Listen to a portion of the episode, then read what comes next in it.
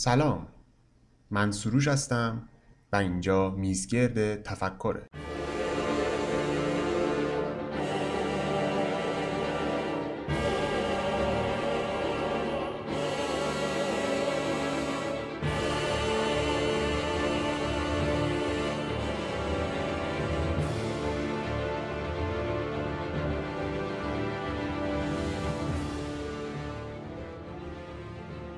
در این اپیزود میخواییم درباره این که واقعاً چقدر قوانین یک جامعه مهم هستند و به چه اندازه باید اونها رو مهم بدونیم صحبت کنیم. برای شروع میریم سمت اینکه خود قوانین بر چه اساسی نوشته میشن.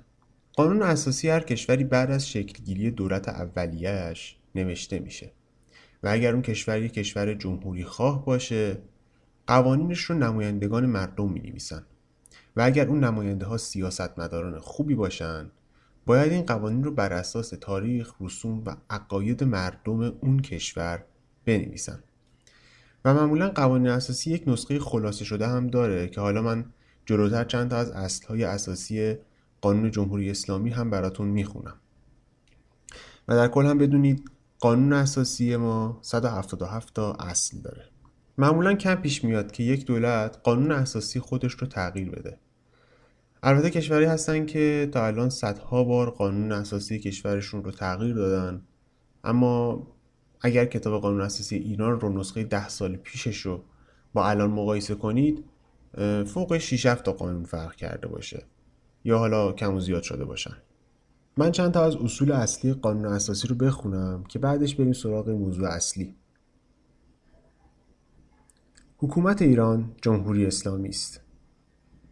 جمهوری اسلامی نظامی است بر اساس ایمان به توحید، وحی الهی، معاد، عدل الهی، امامت و کرامت انسانی. کلیه قوانین و مقررات باید بر اساس موازین اسلامی باشد.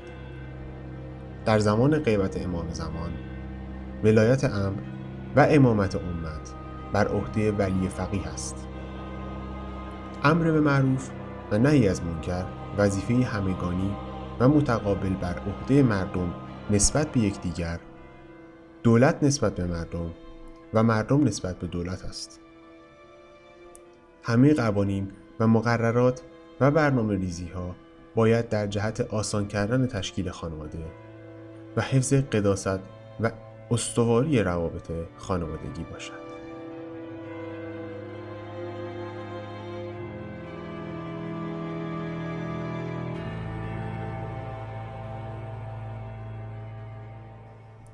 یه جمله هست که میگه قوانین ساخته شدن که بهشون عمل نشه. جمله خیلی سبکیه که به تمسخرم گفته میشه، اما یه لحظه بهش فکر کنید. تا حالا قانونی داشتیم که همه مردم توی یک جامعه بلا استثنا بهش عمل کنن؟ از پارک غیر مجاز بگیری تا قتل، همگی و همگی همیشه کسانی رو داشتن که بهشون عمل نمی کنن و مرتکب اون جرم میشن. ذات قانون اینه که باید در نهایت به جامعه امنیت و رفاه و آسایش بده و این نکته یه چیزی هست که در ژنتیک ما هم نهفته است. ما به شکل کلی نیازمند این هستیم که در هر جامعه‌ای که قرار میگیریم برای خودمون قوانینی شکل بدیم و با اون قوانین اون امنیت و رفاه و آسایش رو به دست بیاریم. به شکل ژنتیکی از اجدادمون به ما به ارث رسیده این نکته. حتی شواهدی هست که میگه نخستی های سی و چهار هزار سال پیشم از خطرات برقراری رابطه جنسی با همخونهاشون با خبر بودن، پس قوانین خاصی رو برای روابط اجتماعیشون وضع کرده بودن که این خطرات رو کاهش بده. نکته دیگه که هستش اینه که قوانین هرگز کامل نیستن. مثلا در گذشته نچندان دور در اکثر کشورهای همینطور پیشرفته کودکان جزء دارایی والدین بودن و این حقوق مالکیت با دیدن جرم‌ها و جنایت‌هایی که در کودک‌آزاری دیده می‌شد کم کم تغییر پیدا کرد و کودکان هم دارای حق و حقوقی جداگانه شدن که حتی بتونن از والدین خودشون هم شکایت کنن. اینجور قوانینی برای این بود که جرم و جنایت در کودک‌آزاری کاهش پیدا کنه، اما شکایت از والدین زیاد شد، به طوری که توی فیلادلفیا حدود پنجاه و چهار هزار شکایت در سال دو هزار و سیزده ثبت شد که جالبیش اینجاست که دو هزار از این شکایات توسط کودکان ثبت شده بود. کودکانی که خردسال بودن ها. و دلیل شکایتشون فقط درگیری لفظی بود. در حدود هفده درصدشون واردهی مقصر شناخته شدن و تمام هشتاد و سه درصد باقی موندهش مقصر نوجوانایی بودن که خودشون شکایت کرده بودن. پس کاری که انجام شد و در نهایت کاری که میشد کرد این بود که طی این سالهایی که گذشت اصلاحاتی شکل دادن که قانون باز عملی‌تر و بهتر و قابل اجراتر باشه. حالا تأثیر فرهنگی این قانون چی بود؟ چیزی که مشخصه اینه که اکثر نوجوانای چهارده تا هفده ساله احترام به والدین رو به کل فراموش کردن و این یعنی فرهنگشون نسبت به این قانون عمل عکس داشت. حالا مثالای خوبی هم هست برای قانون فرهنگی، مثلا اینکه ما نباید روی زمین زباله بریزیم تو ایران یک قانون نیست که شامل جریمه بشه، اما در قالب کشورهای اروپایی این یک قانونه و جریمه هم داره و این باعث میشه که فرهنگ اکثریت جامعه توسط اون قانون ساخته بشه و به این سمت بره که حتی اگه در کشور خودشون هم نباشن و قوانینی وجود نداشته باشه که جریمشون کنه، باز هم زباله روی زمین نمیریزن چون عادت میکنن. پس میشه نتیجه گرفت که وضع شدن یک قانون میتونه تا چه حد انسانها رو فرهیخته و تا چه حد افسارگسیخته کنه و این در حالی هست که کسانی که قانون رو تصویب میکنن با این بینش دارن این کار میکنن که قانون برای جامعه مثبت و مناسب است، اما میتونه نتیجه عکس هم داشته باشه. حالا چه چیزی میتونه این که در فرهنگ نتایج عکس داشته باشیم رو خنثی کنه؟ جوابش رو همون اوایل بهتون گفتم. قوانین باید با توجه به اعتقادات و رسوم مردم اون جامعه گردآوری بشن. در این حالت اون قوانین کمترین مخالفت مردمی میبینن. اگه به قوانین کشور خودمون در اوایل انقلاب هم دقت کنید، قالب موارد به جز حجاب مورد اعتراض مردم قرار نگرفتن و حتی بعد از تصویب شدن مردم تا مدت‌ها بدون هیچ مشکلی و بدون اینکه اعتراضی به وضع کنن داشتن زندگی میکردن. دلیلش چی بود به نظرتون؟ آره، جنگ تأثیر داشت، اما شاید بهتره بگیم که مردم واقعاً به همین دلیل اعتراض کردن، چون چیزی که میخواستن همین بود. درست الان میخواید بگید که مردم قبل از انقلاب خیلی چیزا داشتن که الان ندارن. کاملا با حرفتون موافقم، ولی سوالم اینه آیا مردم هم آمادگی داشتن برای قوانینی که قبل از انقلاب بود؟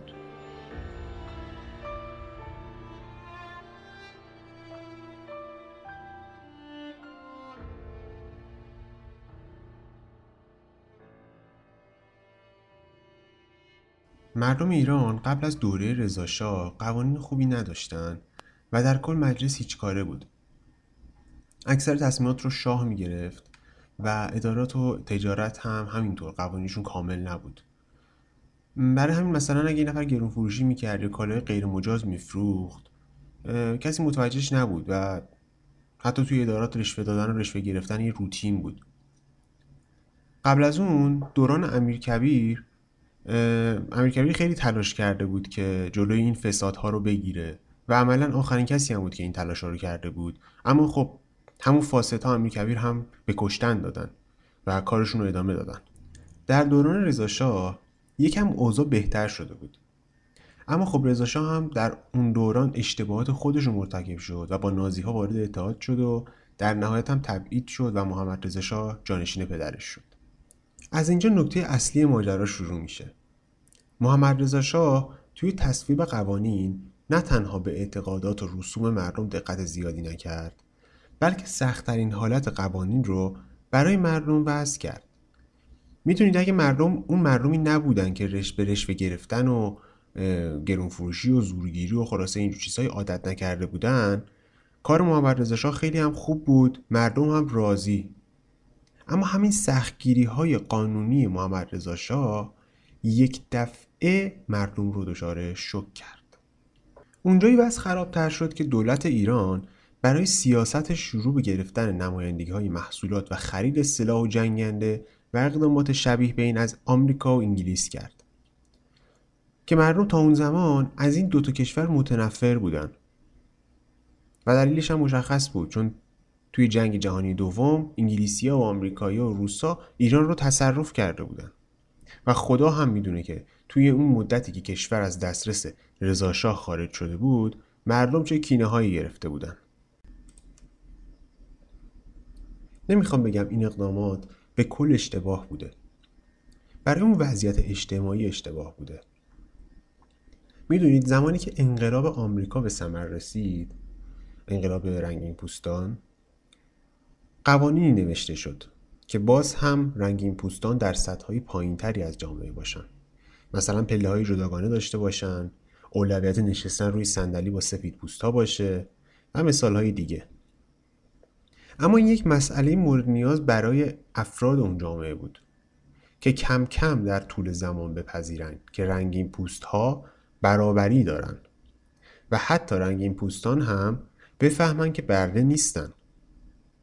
حرف من فقط اینه که این اقدامات خیلی سرعت داشتن و باید کنتر پیش می رفتن که جامعه هم باهاش همراستا بشه. حالا چه اتفاقی تو ایران میفته؟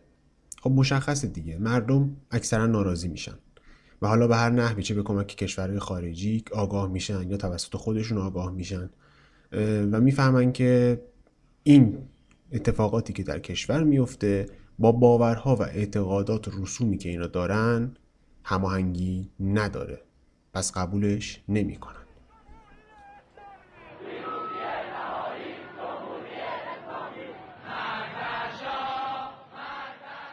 در طی انقلابی که شد مردم عملا خودشون نمیدونستن که بعدش چی میخوان، فقط میدونستن که این وضع رو نمیخوان، فقط میدونستن که قوانینی که در کشور هست با فرهنگی که اونا دارن همخونی نداره.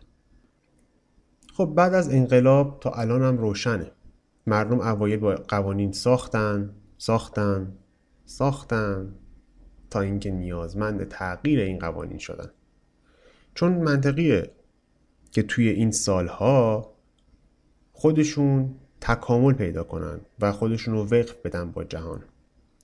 ولی قوانین تکامل پیدا نکردن، قوانین همون قوانین بودن اما مردم مردم نبودن. بقیه‌اش هم تا همین لحظه میدونید. این تکامل باعث شد که بالاخره نامتوازن بودن قانون و فرهنگ مردم مشکل ساز بشه و مردم به آگاهی که نیاز داشتن برسن و الان هم معترض از دروغ‌هایی که بهشون گفته شده در خیابون‌ها باشن. راستشو بخواید درصد بالایی از مردم اصلا نمیدونن که چقدر قوانین دیگه‌ای هم وجود دارن که در حقیقت به شدت مخالفش هستن اما ازش بیخبرن. اگر کسی وکالت خونده باشه قطعاً با این قوانین آشنایی داره، اما عموم مردم نیازی به اون بدونستن اون قوانین ندارن. در مجموع صحبت‌ها میخوام بهتون یک نتیجه رو بدم. قوانین و تأثیراتشون در زندگیمون بیشتر از اون چیزی هست که حس کنیم و قانونگذار هم باید خیلی خیلی هوش و دانش سیاسی اجتماعی بالایی داشته باشه که نسبت به جامعه قوانینی رو شکل بده که اکثریت جامعه موافقش باشن. به خاطر داشته باشید که قانون امر به معروف که یکی از اصلی ترین قانونهای قانون اساسیه و کل این چهل و سه سال هم قانونش هیچ تغییر نکرده، باعث مرگ این همه عزیز شد و این هم بدونید در حالی که به ضرر ما تموم شد، اما ما باید از جمهوری اسلامی و قوانینش سپاسگزار باشیم. درسته که طی این سالها خیلی تلاش کردن که ما فقط به سمت اعتقادات مذهبی و زندگی مادی بریم، اما در حقیقت ما رو بردن به سمت آگاهی. خودشون نمیخواستن که اینطوری باشه اما ما به سمت آگاهی رفتیم. در نتیجه ما مثل نسل‌های قبلیمون بر اساس فقط اعتقاداتمون تصمیم نمیگیریم و میفهمیم که خیلی چیزها اعتقادات شخصی ما نیست ما تصمیم غلط نگرفتیم. و حقیقتش رو بخواید، قانون اساسی جمهوری اسلامی تأثیر بسیار قدرتمندی روی فرهنگ جامعه ما گذاشت. ولی این تأثیر برعکس بود و ما امروز خوشحالیم که این تأثیر برعکس بود.